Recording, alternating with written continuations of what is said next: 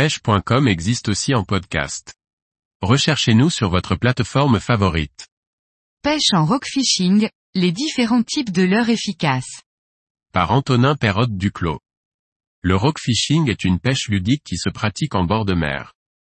On peut la pratiquer aussi bien sur des plages qu'aux abords des côtes rocheuses. Chaque type de leurre nous permet de cibler différents poissons.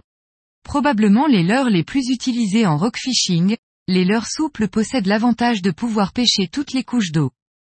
Un shad fortement plombé nous permettra de lancer à bonne distance et de pêcher les poissons carnassiers vivant en pleine eau tels que le loup ou l'oblade. Une imitation de crabe ou de crevette, légèrement plombée, sera idéale pour gratter le fond à la recherche de poissons de roche.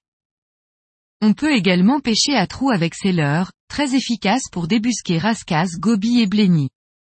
Certains de ces leurres sont gorgés d'attractants et d'acides aminés dont les poissons de roche raffolent.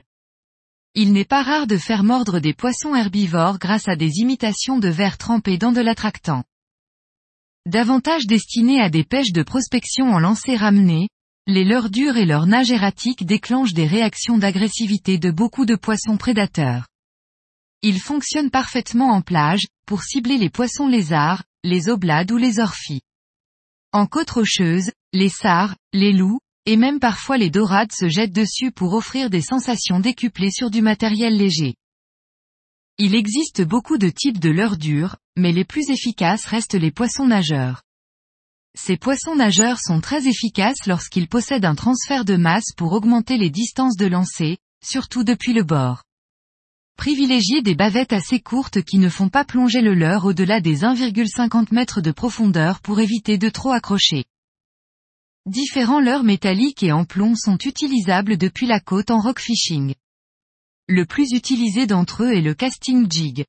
Petit leurre très dense et effilé, le casting jig est sans aucun doute le plus facile à lancer à grande distance.